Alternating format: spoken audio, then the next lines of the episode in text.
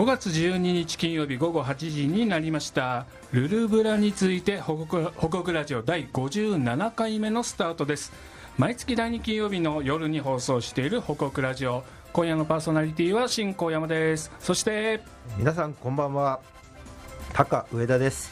えこの番組は FM85.4 メガヘルツ東京854久留米らから生放送でお送りしています。メッセージやリクエストはメールアドレス854アットマーク東京 854.com までお願いします。スマホアプリでお聞きの方は簡単にメッセージを送る機能がありますのでご活用ください。またこの番組は YouTube で同時配信しています。スタジオの様子を見ながら聞くことができます。さらに UD トークを使って字幕もつけています。詳しくは北北ラジオ Facebook ページまたは北北ラジオ YouTube チャンネルをご覧ください。はいということでタカさん、はい。コロナも5類になってね。ちょっと随分開放的になった感じしますよいねやーだいぶマスクを外してる人も増えてきましたよね。増えてきてますし。で何よりこのスタジオのパーテーションがなくなったし、なんか変な感じ違和感ありますね。ね。ね。今までねきっちりね。なんか分けられてるれてましたね。ね。だけど職場でもどうですか？パーテーションがこう少しなくなったりして、ね。あのーだいぶ、あのーなんだろう高齢者とかをうん。対応するところは別にしてもはいはい。なんかすっきりした感じになりますよねした感じになりましたね。ねえ私もこう今公共交通機関を使って通勤してますけど、はい。案外マスク外してる人が多いなっていう気もして。あまりそれで気にならないですよね,、うん、気にならなくなってきましたね,、うんまあまあだんだん暑くなってくるからね。ですよね。もうマスクもいい加減いいかなっていう感じなんですけれども。外したくなりますよね。はい。皆さんの周りはどうでしょうかね、まあ、いずれにもね、あのー感染には気をつけながら生活をするということは変わらないんですけれども、そうですねねまあ、少しずつコロナにもね、うん慣れながらはいいくっていうところでしょうか。そうでしょうかということで本日のラインナップご紹介しますゲストコーナーでは本日も素敵な方々お二人をお招きして素敵なお話を聞く予定でございます、はい。ギュッと情報生絞りスクイーズのコーナーではいつも通り清瀬市と小平市の旬なイベント情報などをお伝えしますのでお楽しみに。はい。では最初のコーナー行ってみましょう。北国ゲストコーナーでは早速本日のゲストをご紹介しましょう多摩六都科学館の伊藤勝恵さん安倍聡子さんです伊藤さん安倍さんよろしくお願いしますはい、よろしくお願いしよろします。くお願いします。いやー伊藤さん安倍さん緊張してますかね？とっても緊張してます。いやいやいやいやいや実は伊藤さんも安倍さんも結構ねメディアには出てるじゃないですかテレビに出たりあのお見かけしたこと何度もありますけれども今夜生放送ということで伊藤さんどうですか？いやもう本当に緊張していえます。そうですか、はいそうは見えませんけどはい安倍さんどうですか？はい、もう何を言っていいのかぐらい。はいいっぱい宣伝させて。まあ、はいあの北国ラジオはね気が気軽な気楽な番組ですのでねあのリラックスして、えーお話をいただければと思いますが多摩六都科学館からお招きしたということでまあこの放送を聞いてる人はね大体多摩六都科学館のことは知ってるとは思いますが、い。中には知らない人もいると思うんでね。ね。改めて多摩六都科学館ってどんな施設なのかっていうのをまず聞いてみたいと思いますが伊藤さん。はい、多摩六都科学館ってどんな施設ですか？はい、うんまずはあの多摩六都科学館は平成6年、1994年の3月1日にオープンした施設です。はいはい。でこの名前の由来にもなってるんですけど、うん。小平市、東村山市、清瀬市、東久留米市、西東京市。うもともと西東京市が旧田無市、旧保谷市ですので、はいはいはい。6つの市で、6市で？そうです、だから六市6となんだよね。す。はい。うんうんうん。今は5つの市で設置運営すはいはい。はいる障害学習施設です。障害学習施設。はい、そうです。で6つの市の拠点的な障害学習施設文化施設として、うんうんうんうん。次の時代を担う子どもたちの夢を育んだり、科学するっていう心を養ったりあと子どもだけじゃなくて大人まで、うん。あの文化のあごめんなさい教養を高めたり、はいはい。文化の振興に寄与するっていうことを目的に作られた施設です、ちょっと硬い話ちょっとなんか難しそうな感じもしますけれども 実はそんな難しいところではなくて楽しいところなんですけどね。楽しい。その後はねそのあたりはまた後ほど紐解いていきたいと思いますが、場所も聞いておきましょうか。どのあたりにありますかね？あの西武新宿線花小金井駅が一番最寄り駅なんですけれども、はい。歩くと何分ぐらいですかね？18分と称しております。18分。交渉18分。はい、それであの皆さんご存知の田無タワースカイスカイタワー西東京の、はいはいはい。もう真南にありますので真下にあるんですよね。真下にあるんですね、うん。あれを目印に歩いていくと、はい。い。つの間にか科学館に着いちゃうという感じですね、はい。東久留米と西東京市と小平市3市がうん。ぶつかったところ、ぶつかった。市境にちょうど三市の市境。はい。ははい。すぐ新青梅街道も走っている、うん。公共交通では何か行く手段はありますか？はい、花小金井駅北口から花バスというのが出ていまして、花バス。西東京市のコミュニティバスのはい花バスですそね,、れの第4北ルートに乗らないといけない。第4北ルートに乗ると、と多摩六と科学館っていうバス停があります。目の前にバス停があるということ、はい。それが便利ですかね、はい。はいはいはいはい。でも清瀬東久留米からだと、うん。武蔵小金井行きのバスに乗っていただいて、はい。新青梅街道っていうバス停で降りて、はい。あのどんどんタワーに向かってきてくださるとちょっと15分歩きますけど、なるほどはい、あの15分簡単に新青梅街道を歩いて15分ぐらいで、15分はい、うんっていうことそんな位置関係のところにある多摩六都科学館ですが今年間でいうと何人ぐらい来場者ってあるんですかね。コロナでちょっと厳しい時代がここ数年続いていたとは思いますが。そうなんです。はい。コロナ前で、うん。平成28年度にははいはい、実は来館あ開館以来、うん、最高の25万人超え。25万人。はいそうなんです。ね。25万人を超えてまして、うん。その後も24万人をずっとを維持していたんですがんですがコロナになってしまいまして、うん。そのコロナになった3月からが22万人に落ち、はい、もうコロナ真っ最中は8万9000人。あらららら、はい。はい、そうなんです。3分の1、そうです。4分の1 13万ぐらいになってる9000人。で令和4年度はなんとか19万1000人まで、お随分伸びてる。はい、あおの戻ってきたところです。今科学館でももうコロナも5類に5類になりましたしいろんな制約がなくなってきたっていう感じなんでしょうかね。そうですね、そのためにあの休止していた展示物も、もうほぼ再開しまして、なるほど。一部以外、はいはい。うんもう待って待ってますみたいな、うん。もういつもあれはいつからやるんですかっていろいろお声いただいてたんですけど待ち望まれていはい。る、そういう展示のものもあったんですね。そう特に体の部屋なんかは触るそうかそうかそうか。展示が多かったのでうん。カプラのコーナーも触覚のコーナーも嗅覚のコーナーも再開しました。ああいいですね。本日から。あと一時ねなんか入場者数制限みたいなのもやってたじゃないですか。そういうのもなくなったんですかね安はい。倍さん、はい、あの制限はするんですけれども、うん。それはもうかなり増やしまして最初400人制限とかあったんですけど、うん。もうそれはねあのもう。取っ払って、うん。あの CO2 濃度とか、うん。いろいろ見ながら制限は時々してます、なるほど。雨の日曜日とか。うん。このゴールデンウィークの入館者どうでした？ちょっと残念ながらあちょのっと残念お天気だったので逆にもう皆さん開放的ななるほどなる屋ほど。外に行かれたのかなと思いまして、そっかそっか。各地の行楽地がにぎわってるなんてはい。ニュースがはい。やってたのは久々だからみんな遠くに出かけたい。はい。旅行に行きたいっていう感じだったね上ちゃんね。うんすごい混みようでしたよそうねですね。それでも1000人1200人とか1200人は、1800はい、平均的にはいらっしゃいましたでが、もまあまあ1000人来れば。そうですね。でもないんですか？あの来館された方は、うん。あの満足度は大満足。はい、高かったかなと、あの混み合うよりはね、はいそうでし、たか、まあ。でもそうやって徐々にね入館者も戻ってきてなんか嬉しいなと思いますね。そうですね、なんで私が嬉しいなと思うかというとですね実は私何を隠そう、元多摩六都科学館の職員でありまして3年間あそこで3仕事をさせていただいていたという経験があるんですね、いつ頃でしたえー平成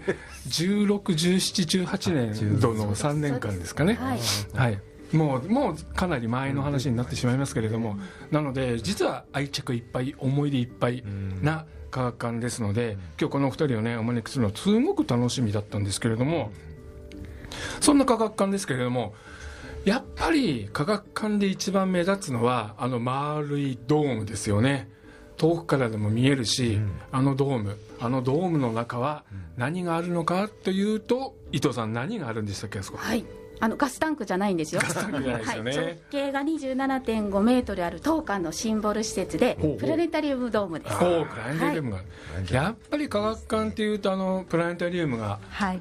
目を引きますよね、そんなプラネタリウムなんですけれどもなんか日本にはプラネタリウムってたくさんあるって聞いたんですけどたくさんありますね安倍さんどれぐらいあるんですか？たくさんありすぎてわからない。なんか世界でもはい。日本のプラネタリウムの数ってすごく多いって聞いたことあるんですけど意外ですけどはい、日本にすごく多いんですよね。プラネタリウム大国という。プラネタリウム。大国、はい。そんな身近なプラネタリウムなんですけれども、中でも多摩六都科学館のプラネタリウムは東京で一番大きい、はい27.5メートルの直ね、径直で、径27.5メートルってこれかなりでかいんですよね、はい、できた時は世界一だったんでですけどね。きた時は世界一、はいもうそれ30年前ですからうん。ね、で大きさだけじゃなくてうんあの恒星といってあのうん。太陽みたいに自ら光る星をはい。1億4000万映し出す星の数も星の数も世界最大級なんですよね。ね。はいだからそうドームの大きさも世界最大級だし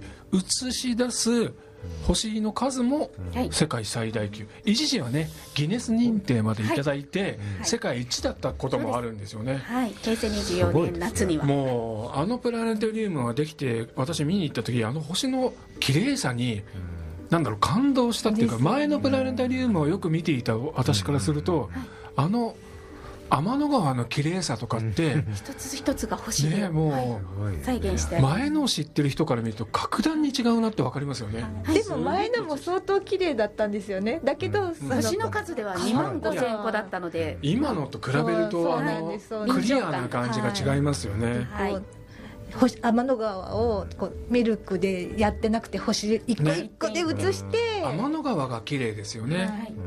というような本当素晴らしいプラネタリウムなんですけれどもそんな今年はなんかプラネタリウムと特別な年なんですか？そうなんです。え安倍さん何？プラネタリウムっていうシ,、うん。システムっていうか機械ができて100周年の年で100周年。あのもう日本中でプラネタリウム100周年っていうイベントが盛り上げていこう盛り上げていこうということでね。じゃあプラネタリウプラネタリウムを持ってる科学館は今そうです。お祭り騒ぎになってる年なの？そう今年は。へえそれ知らなかった。な、はい。でうちの館もね秋に、うん。あのプラネタリウム100周年っていうね。秋の特別企画展をやろうとしてお今準備。ね。はい、準備中。絶賛準備中ですので、はい、最近プラネタリウムの番組っていうのはどういうものが人気があったりするんですか？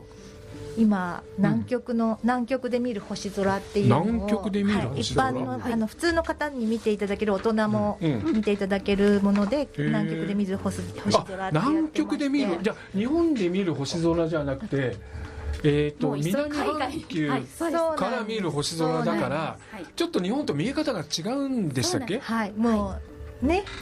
私が言ってもいいかな。だんだんだんだん南に行くにつれて、日本から見られない南十字星とか、うんうんうんうんコールサクとか見えてくるんですけど、大体そこで南半球の星空っていったらそこを解説してたんですけど、うん。この南極で見る星空っていうともはいう南極の昭和基地まで行ってしまって、そこの星の動きをあの、教え教えてもらって、ええさらに南極点っていうんですかね、極地に点に行った時の星の動きをあそのプラネタリウムだからそれをあのなるほどやなるほどってくれるんですね。そうですもうね。再現してます。その星の回り方が僕らが知ってるのとは違うってことだね。全然違って、もう。北極星を中心に星がこう回ってるって僕らは教育を受けてるけど、南極点に立ったらこうなる。そうそう。こうなる。ってあのちょっとラジオ聞いてる人はよくわかんないけど。横に動く。そういうことでね。自分を中心にこうあ動いてるっていう想感じ像できてになるわけますね。はい私ね一応僕も元科学館職員なので、はいイメージはね、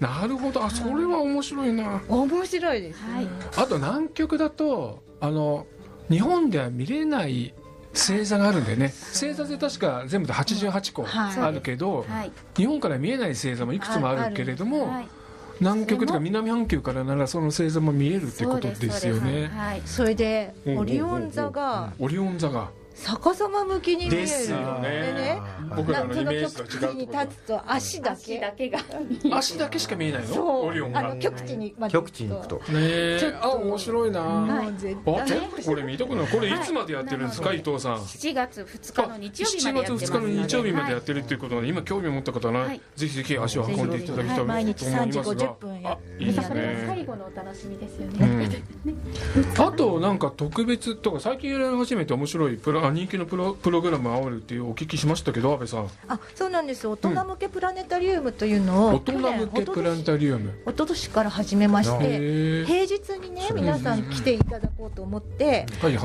始めたんですよ。水曜日の1時10分から、水曜日の1時10分か。ら平日にやっている、大そうなんです。人向けプラネタリウム。はいこれは何が通常のプラネタリウムと違うんですか、はい、通常のプラネタリウムは、うん。あの生解説で今の南極の例えば今ははいはい。南極で見,、見る星空なんですけど、うん。その日にはまたテーマを変えて、はいはい。今度5月に24日にあるのは、うん。星の和名っていう星の和名？日本日本のの呼び方ってこと？はい、それでやっぱりちょっと星座の結び方も違ったりあそうなんだ。はい。とか星とかね。例えばあのスバルって呼ぶみたいなあそういう感じのこと？やっぱ日本の呼び方ってたくさんあるんですか、はいありますへねー。地方で。面なるほどなるほど。はい。でで6月は「のちう」って「のちう」ってアイヌの言葉で星っていうヌの星座。アイヌヌの人たちがはい。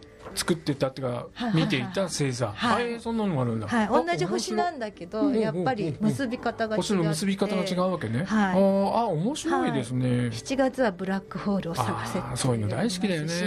はい。なんか大人の好奇心をはい。こうくすぐるようなプログラムが月ごとにテーマやって1るってこと年分ご案なんですね。内してる。のでね。はい。あぜひぜひ、えー、と平日の午後1時から。はい、でも違うの。水曜日月に1回水曜日の1時10分からな水ので。曜日の1時、はい。え月に1回？1回。大大何いやそれがねなかなか動くので。動くのね。はい、うちのあのホームページ見て。ホームページでチェックしてください。はい、ぜひお願いします、水曜日休暇取っていただいて見に行ってもらえれば、い、やプラネタリウムだけでももう盛りだくさんで話すことたくさんあるなよ、ありますね。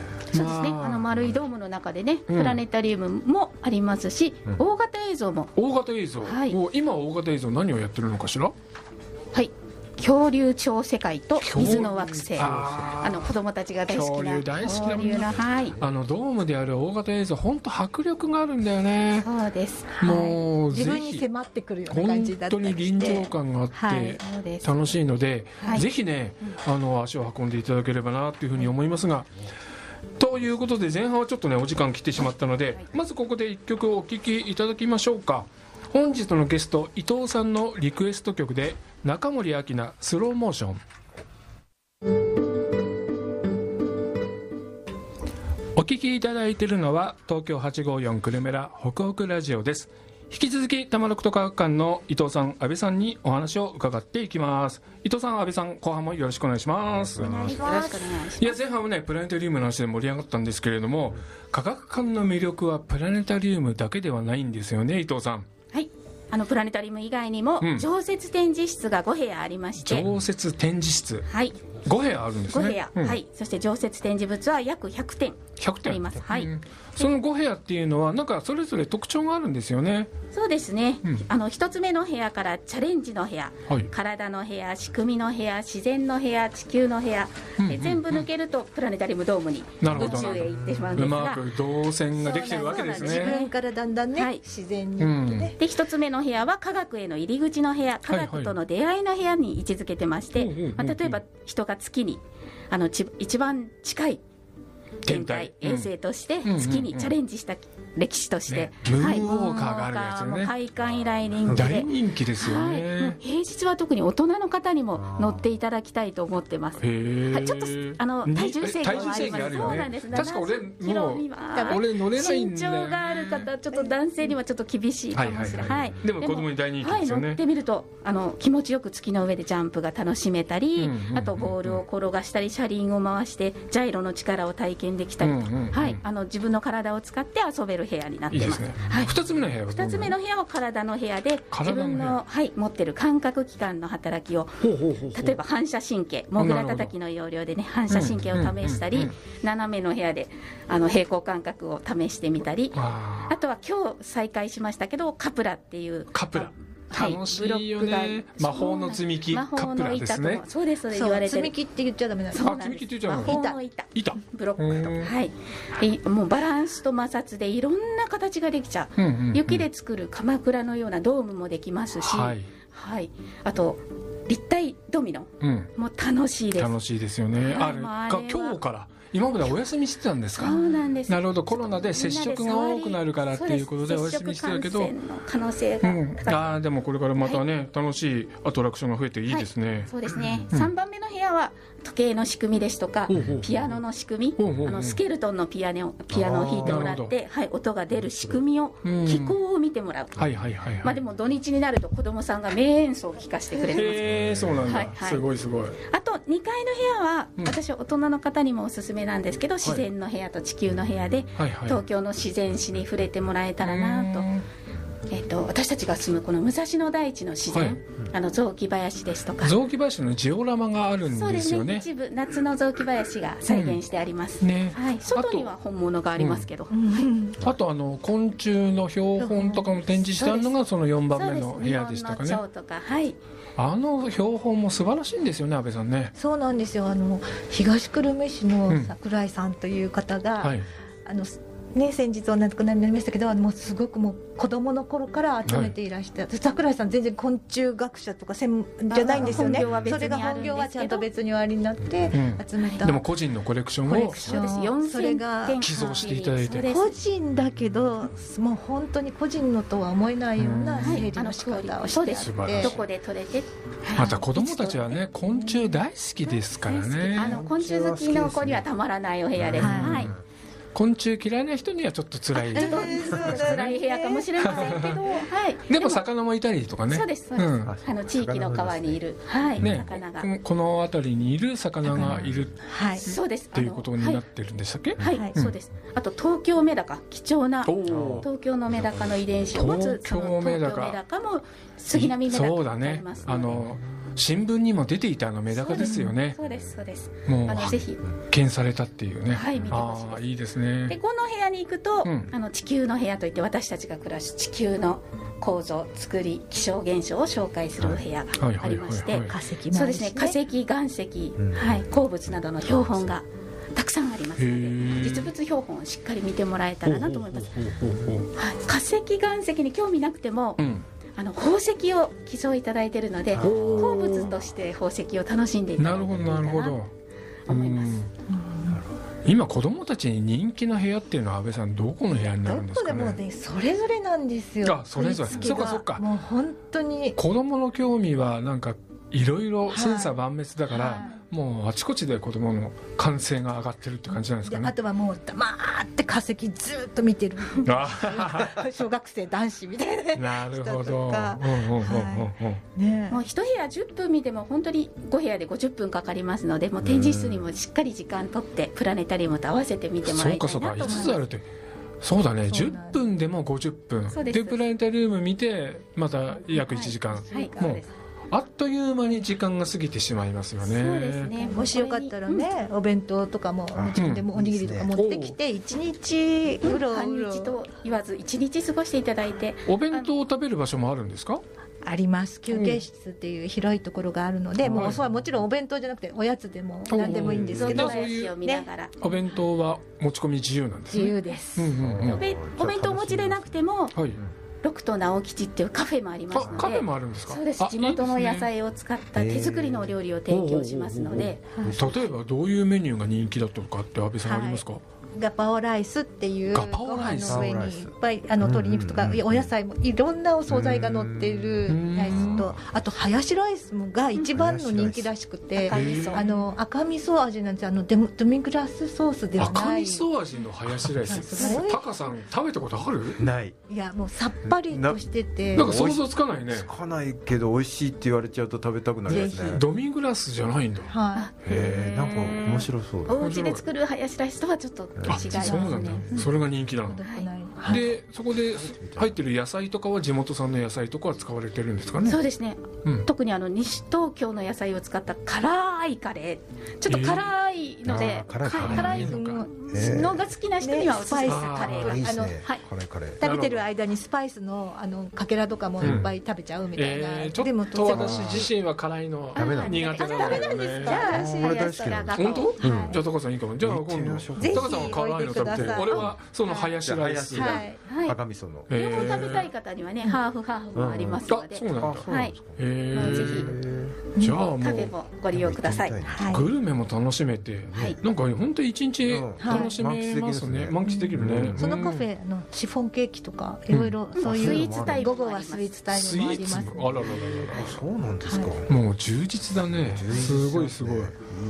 えー、見て食べて。うん楽しんで、はい。本当科学いや館本当面白いところです。もう侮れませんね、はい、はい。ぜひ平日はもう本当にあの午後は大人がゆっくり楽しめカップルますし、さん。もね来てくださいうんはい。土曜と日曜日どっちかっていうと土曜の方がずっと空いてます。あそうなの、はい。土曜は空いてるんだ、はい。そうですね。うん。日曜日というよりは土曜日。へえ雨だと混みますのでちょっとご注意ください、そうホームページをなんですよね見ていただくと雨でお出かけみたいなガイドブックに玉六と学館載ってるんですよね。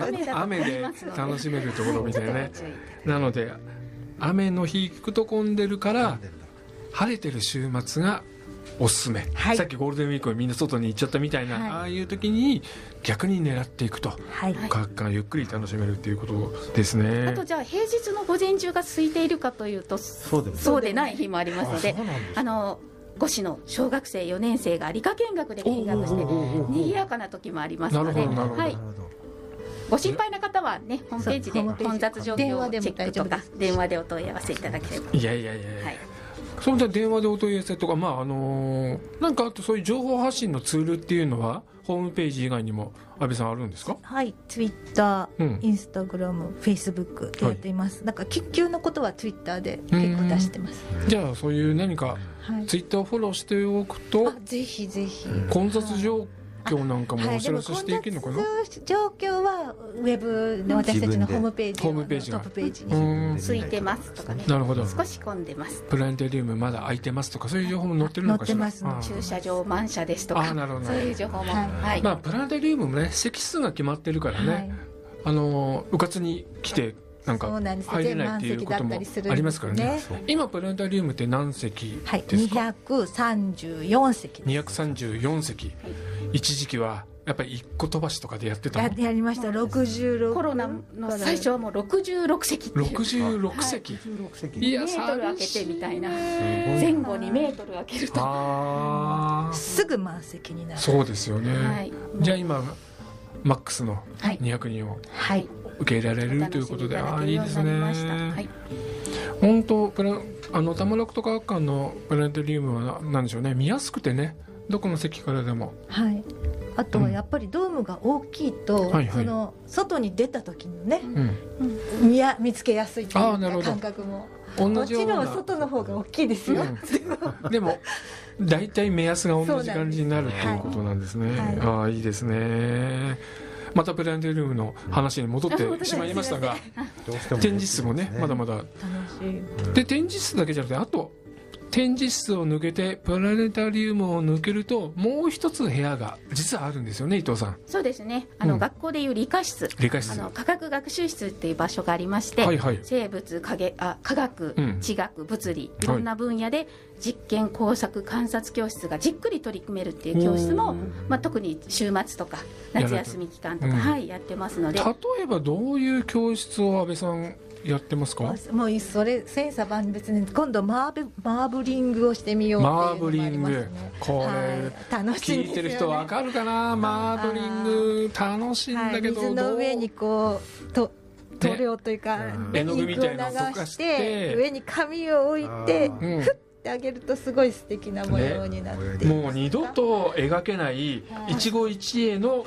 あの模様ができるんですよね、はいとか、うん、あとは？あとね顕微鏡を並べて顕微鏡。手表でミクロのあそうそうそう。ミクロラボっていうのをやっていてそれは自由に2時間使えるんですよ自分で。見たいものをね自宅からも今タカさんあのね、うん。学校ではなかなか顕微鏡を使わないみたいなんだよね。ねうんなんかあのー教えるのが難しいのかなんか備品のあ整備が大変なのかって、まあ、時間もかかるしってこともあるんだけれども、なので科学館で本当に便顕微鏡あれだけの時間ね使えるっていうのは本当魅力的だなと思いますし、本当にミクロの世界楽しいんだよね。楽しいです。あの小さい子も一生懸命片目うん。つぶって あの見てますし大人の方は懐かしいって言いながら私もあのイカダも140倍で見た時はうわーって感動しました、はい。あとあの実体顕微鏡がね、あの見やすいしこ、ね、小さい子でも全みとても見やすいし、ね。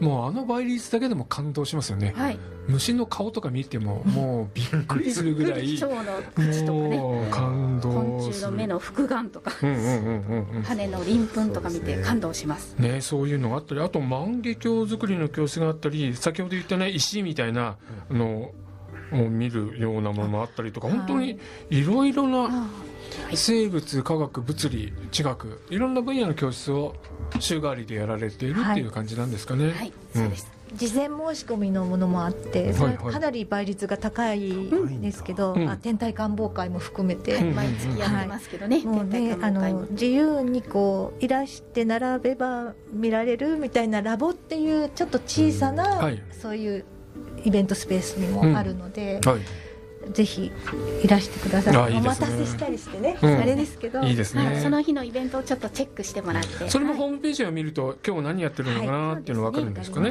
はい本当ねあのいろんな科学の教室やられてるんでぜひ行ってみてください。はい。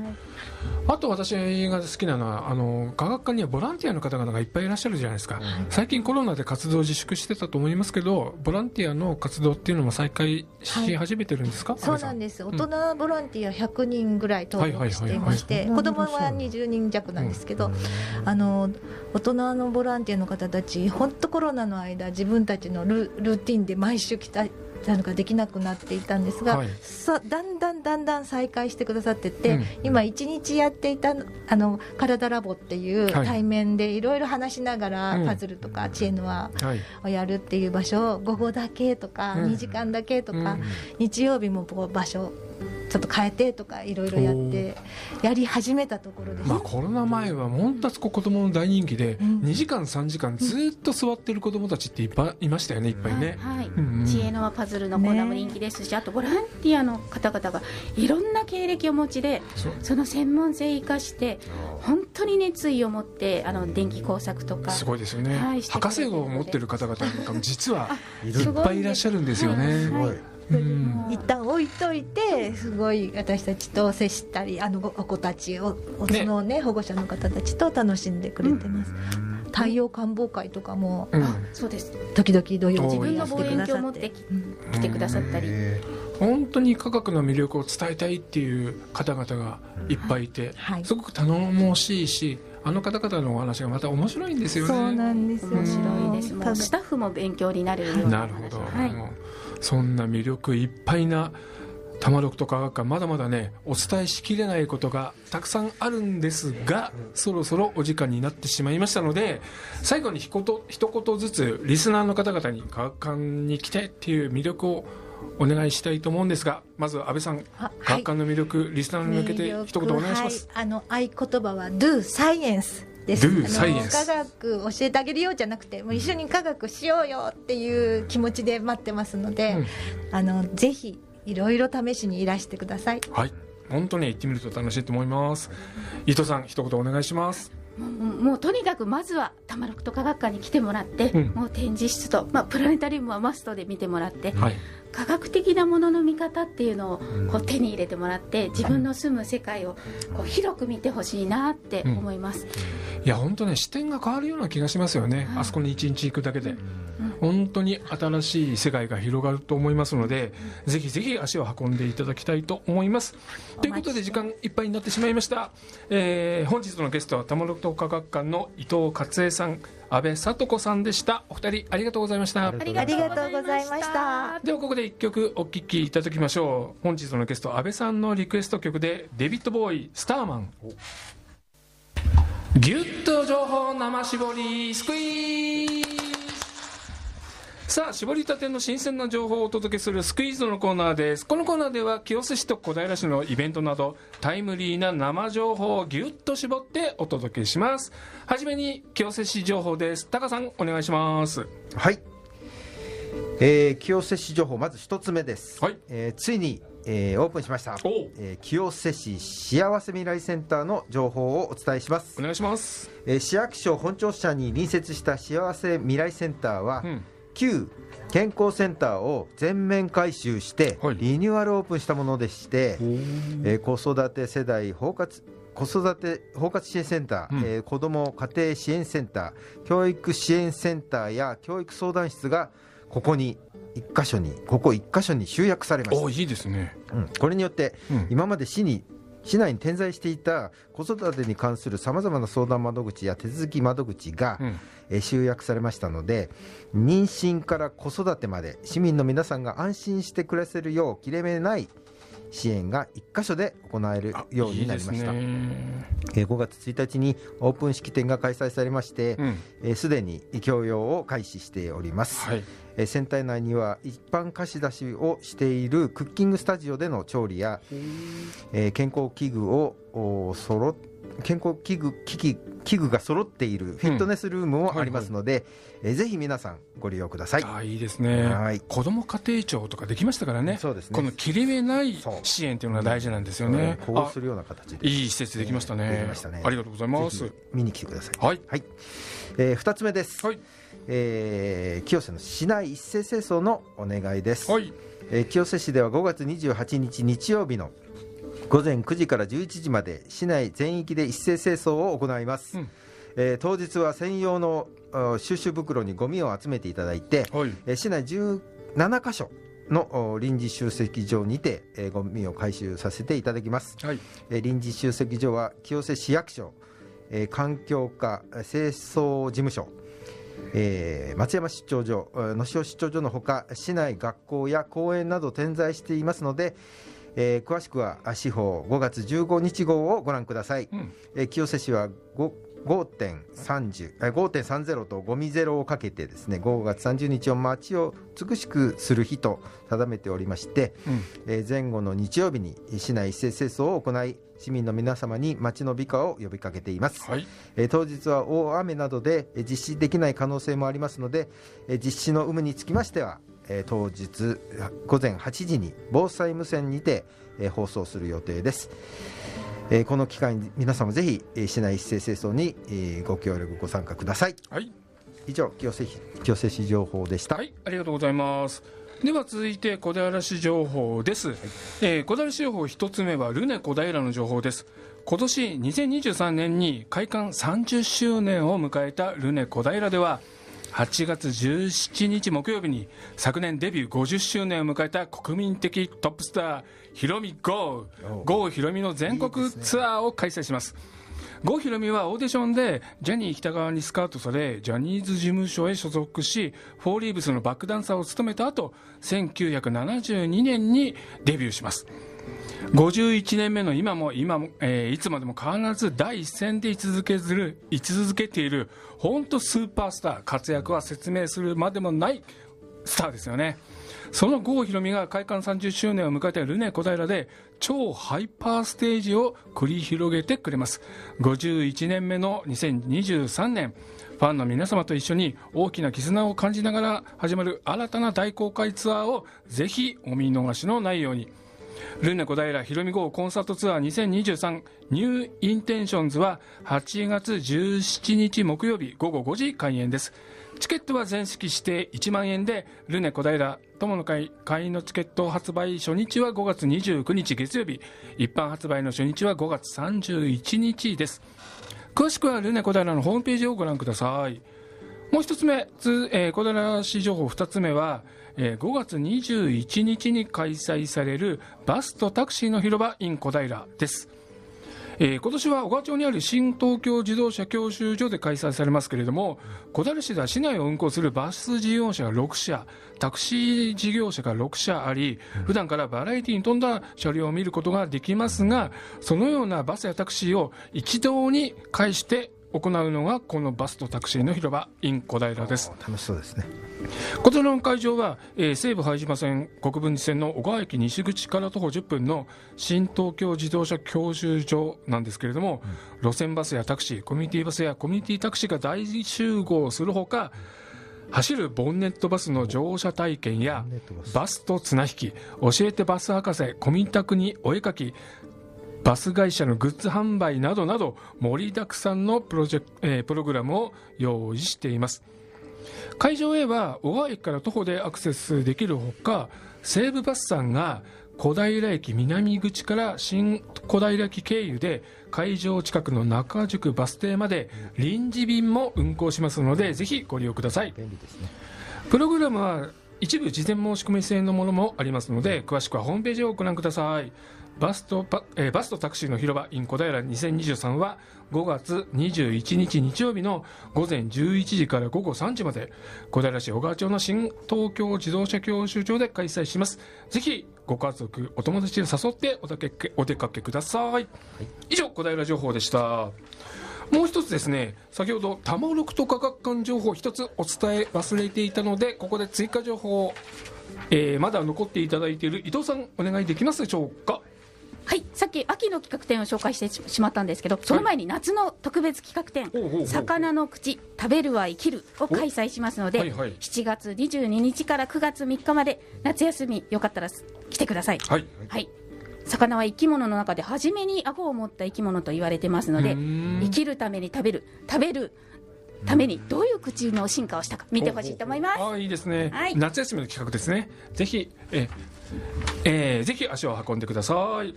ではメッセージ、えーご紹介しましょう、えー YouTube の方にコメントを寄せていただきました。伊丹の前田さんいつもありがとうございます。ずいぶんプラネタリウム見てないなということですがぜひぜひプラネタリウム見に行ってください。もう心洗われますよ。いつもコメントありがとうございます。ラジオネームしむゆきさん。柴木さん。甥っ子たちは23区在住なのですが長期休暇のたびに玉六とか学館に行ってるそうです。体験できるものがあって楽しそう、えー私は行ったことがないのですが大人一人で行っても楽しめるのでしょうか？ということですが楽しめます。間違いないです。ぜひよかったら大人のプラネタプラネタリウムおすすめですので行ってみてください。島由さんいつもありがとうございます。もう一つご紹介しますね。ラジオネームあけぼののママさん。実はゴールデンウィーク最終日に家族でお邪魔しました。カプラ復活したんですね。ぜひともまた行きたいです。大学の頃当時付き合っていた彼女と行ったなと思い出しながら楽しむ妻と子供の後ろ姿を見ておりました。エモいですね。いいの？ここでこんな告白しちゃって、えー当時も今回もプラネタリウムではぐっすり安眠させていただきました。個人的には2階の昆虫の部屋が大好きです。ということです。いやーいつもありがとうございます。あれ？タカさん、今日は存在感が薄いよってあけぼののママが言ってますけどタカさん一言コメントお願いしますうるさい。あけぼののママさんいつもありがとうございます。以上メッセージでした。ということで、えーそろそろ番組もエンディングになってきますが、えースタジオには伊藤さんと安倍さんまだ残っていただいてますが安倍さんラジオの生放送いかがでしたか？いやもうちょっとリラックスできてきました。本当？やっとリラックス やっと。最初は緊張してた。とてもとてもちゃんと言えたでしょうか。いやもう皆さんおバッチリですよね待ちしてますね。伊藤さんいかがですか？このラジオの生放送っていうのは。いえいえはい何度かうん。はい出演したことはあるんですけど、はい。い、つももう緊張します。本当に？はい。そんな感じはねいやタカさん見えなかったけどね。ううん。ん。お話楽しかったです。でも今日は本当にたっぷりと科学館のお話ができたんで、あのなかなかね、うん。あの企画展を取り上げられるとかニュースでとかありますけれども、普段の常設展とかのお話ってなかなかしっかりお伝えすることって難しいじゃないですか、はい。今日は聞いてる方にねそのあたり伝伝わったらいいなというふうに思いますがあのねリスナーの方からのメッセージでは本当行ってみたいと思ったということなのでぜひぜひ足を運んでもらえればなっていうふうに思いますしやっぱりプラネタリウムですよねでその後夜星を本当生の星も見上げてもらいたい、ねなるほど。ですそうですね。まだまだ東京でもね星、うん。結構見えるんですよ見えねます実はねその辺の事前学習としてはい。プラネタリウムを見て星座って案外分かんないけどプラネタリウム行くと星座の位置も分かるし、そうね。そうですね。今もう夏に夏の星座も見始めよ夜更かしすれば、まだはい。春の星座ですかね,、はい。春の星座はちょっと地味なんだよね。どちらかというと、一等星がなくてね、はいうん、もう少し経つと本当に一等星がキラキラ光る夏の星座が見れるようになりますかね、はい。その前にそうだ。七夕もあるから。そうですね。七夕の頃はやっぱ星を見上げるのもいいいいですチャンスね。あの東京って探しやすいんですよ、うん。あの一等星とか明るい星しか見えないから。そうかそうかそうか。はい。なのでぜひ。そうするとねはい。天の川のはい、うん。あのあ七夕のそうですね。こと座のベガとえっ、とデネブあはい。白鳥白鳥座のデネブとおあれ？え 夏の大三角の話ですか、はい。ああええ。っ、と彦星様の。彦星様。はい。あ ど忘れしましたすいません。彦星もあります。忘れちゃいましたねあということで皆さんはい。忘れた方は玉六と科学館のプラネタリウムに行っていただくとん。その話も聞けるかなと思います。まあプラネタリウムだけじゃなくてね、えーぜひ足を運んでみていただきたいと思います。ということで番組そろそろ、えーエンディングでございます、えーちょっとなくなはいっちゃったな、えーパーソナリティは、えー新高山、はい。高上田、えー YouTube、えー UD トーク配信は慶明、えーミキサーは西安ディレクターは高橋康でお送りしました。次回の放送は6月9日金曜日午後8時からです。お聞き逃しのないように。はい、では今夜はこの辺でこの後はアートマイのスクリーンショットです。引き続き東京854くるめラでお楽しみください。それでは良い週末を。バイバイ。バイバイ